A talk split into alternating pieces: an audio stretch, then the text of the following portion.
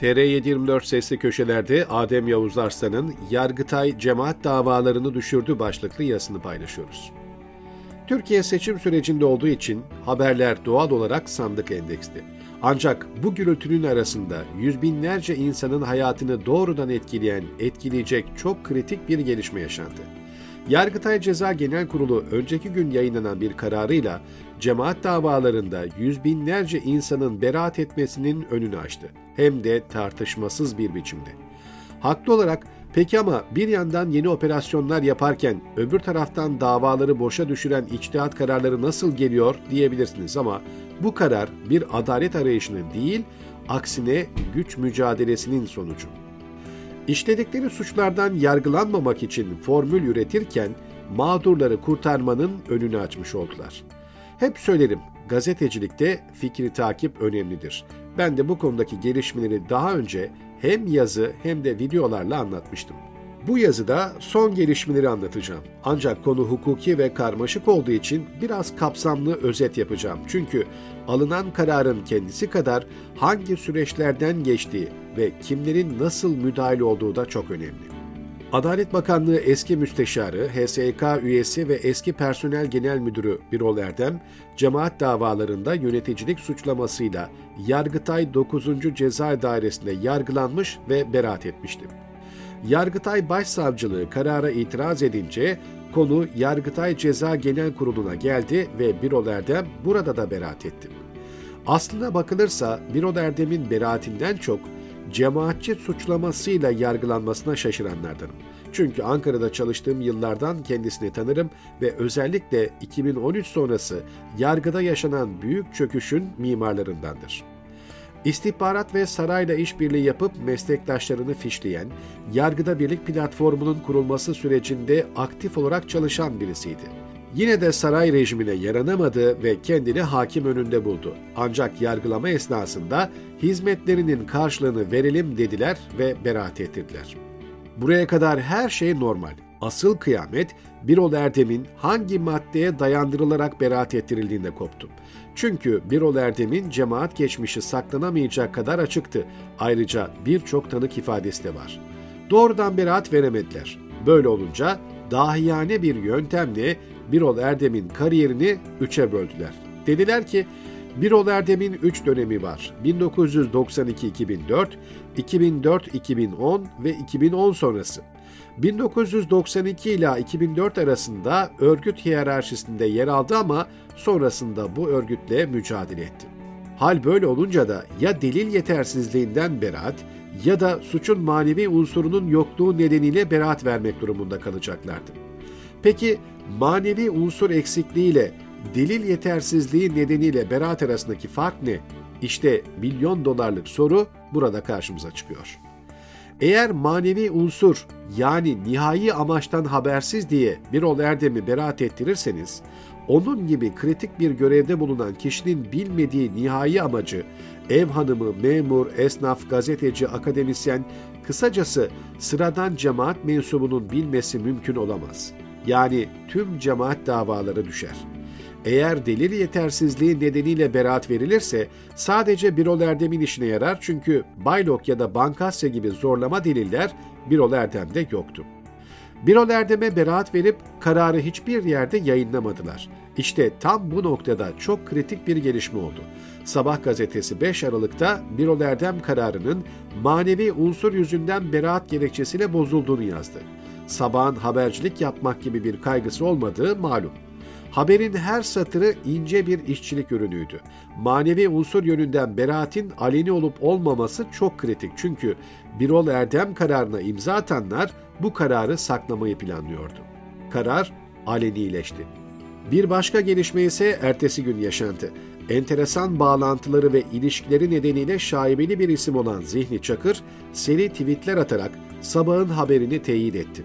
Dahası Çakır karardan pasajlar paylaşıp 21 kişiden 19'unun Birol Erdem lehine oy kullandığını ve kararın hangi gerekçeyle onandığını yazdı. Ankara'nın karanlık koridorlarında ilginç bir güç mücadelesi yaşanıyordu ve bu kez devreye bir diğer şaibeli isim Nedim Şener girdi. Şener 8 Aralık'ta yazdığı yazıda kararın onandığını ancak gerekçeli kararı görmek gerektiğini yazdı. Bu dikkat çekici çünkü Yargıtay Ceza Genel Kurulu'nun kararı Ankara'da bazı güç odaklarını rahatsız etmişti. Kararın değiştirilmesi yönünde girişimler olduğu alenileşti. Tam da bu noktada devreye yine istihbarat ve yüksek yargıyla içli dışlı bir isim Habertürk'ten Yasemin Güner'i girdi. Güner'i 13 Aralık'ta yayınlanan haberinde sabahın aksine Birol Erdem'in delil yetersizliğinden beraat ettiğini iddia edip gerekçeli kararında Ocak ayı içinde yayınlanacağını yazdı. İktidarın gazetesi tarafından duyurulan karar yine iktidarın bir başka cenahı tarafından yalanlanmaya çalışılıyor. Üstelik yine iktidarın önemli kalemlerinden birisi sanki karar toplantısına girmiş gibi detaylar vererek karardan görseller paylaşıyor. Gelelim işin bam teline. Birol Erdem'in TCK 30'a birden beraat ettirilmesi hukuksuz tüm yargılamaların bizzat kendi elleriyle çöpe atılması demek. Çünkü Birol Erdem'in bilemeyeceği nihai amacı başkaları da bilemez. Eğer Birol Erdem'i delil yetersizliğinden beraat ettirseler ki bu çok zor, o zaman da gelecekteki muhtemel yargılamalarda yeni sorunlar çıkacak. Yapmak istedikleri şuydu. Birol Erdem'i öyle bir şekilde beraat ettirecekler ki gelecekte benzer durumda olan AKP'liler, Cumhurbaşkanı Erdoğan ve yakın kurmayları dahil sorumlu tutulamasın, yargılanamasın. İşte önceki gün yayınlanan Yargıtay Ceza Genel Kurulu kararı böyle bir arka plana sahip. Detaylara geçmeden ifade edeyim, mücadele eden tarafların adaleti tesis gibi bir amacı yoktu, hiç olmadı. Tek dertleri kendilerini garantiye almaktı. Yargıtay Ceza Genel Kurulu'nun Ocak ayı içinde açıklaması beklenen kararı önceki gün yayınlandı. Kararın teknik detaylarına dair şurada kapsamlı bilgiler var. Ben doğrudan yorumuna ve bundan sonra ne olacağına dair konulara geçeceğim. Söz konusu karar Yargıtay Ceza Genel Kurulu'nun son yıllarda verdiği en önemli karar ve on binlerce kişinin beraat etmesinin önünü açtı. Uzun uzun özetlediğim Birol Erdem kararı üzerinden güç mücadelesini şimdilik yargıdaki Hak Yol grubu kazanmış oldu denebilir. Çünkü Birol Erdem hakkındaki iddiaların birçoğu iktidarın cadı avında kullandığı yargı mensupları için de geçerliydi. Onlar da olası bir iktidar değişikliğinde kendilerini garantiye almak istiyordu. Yargıtay Ceza Genel Kurulu'nun bu kararıyla Hak Yol grubu istediğini almış oldu. Peki daha önce 9. Ceza Dairesi'nin beraat kararıyla şimdi Ceza Genel Kurulu'nun verdiği beraat kararı arasında ne fark var ve bu karar neden çok önemli?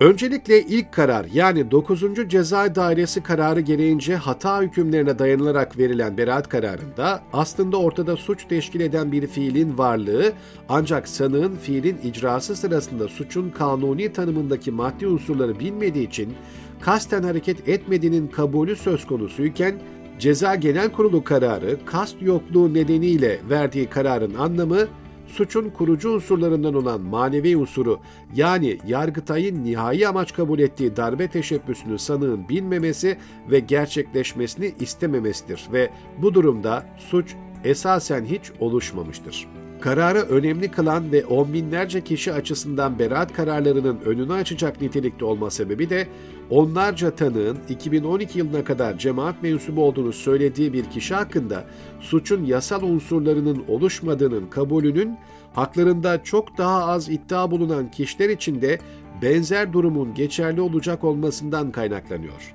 Tekrar vurgulamak gerekirse darbe teşebbüsünü Adalet Bakanlığı Müsteşarlığı ve HSYK üyeliği gibi çok önemli görevler yapmış bir kişinin dahi bilmediği bir yerde sıradan vatandaşların bu durumdan haberdar olmalarının beklenmesi mümkün değil. Ceza Genel Kurulu en üst yargı mercilerinden birisi ve kararları diğer mahkemeler için çok önemli ve yol gösterici. Son karar diğer cemaat davalarına da emsal teşkil edecek. Bu karar Avrupa İnsan Hakları Mahkemesi'ndeki Yalçınkaya dosyası için de çok önemli ve Avrupa İnsan Hakları Mahkemesi'nin özellikle suç ve cezaların geriye yürümemesi kapsamında dikkate alabileceği bir karar olarak kabul ediliyor. Seçim sürecinde olduğumuz şu günlerde Yargıtay Ceza Genel Kurulu kararı ayrıca anlamlı hale geldi. Sonuç itibariyle 30 yıl öncesine ait basit ifadelerle bile ceza veriliyordu.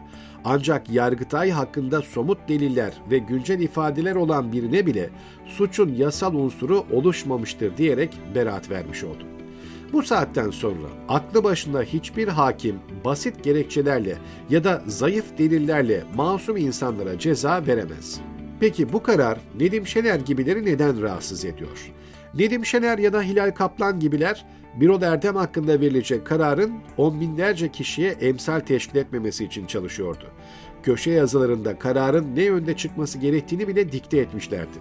Böylece Erdoğan ve ekibi hem kendilerini hem de cadı avında kullandıkları bürokratları koruma kalkanına almış oldu. Nedim Şener ve Ergenekon tayfası ise bir kez daha ters köşeye yattı. Peki şimdi ne olacak? Yargıtay kararı açık. Devletin zirvesinde bulunmuş üst düzey bir bürokratla ilgili onlarca tanık beyanına rağmen beraat kararı veren yargı, sıradan insanlar için de beraat kararı vermek durumunda kalacak. Bir başka ifadeyle filler tepişti ama bu kez çimenler ezilmek yerine nefes alma imkanı bulmuş oldu.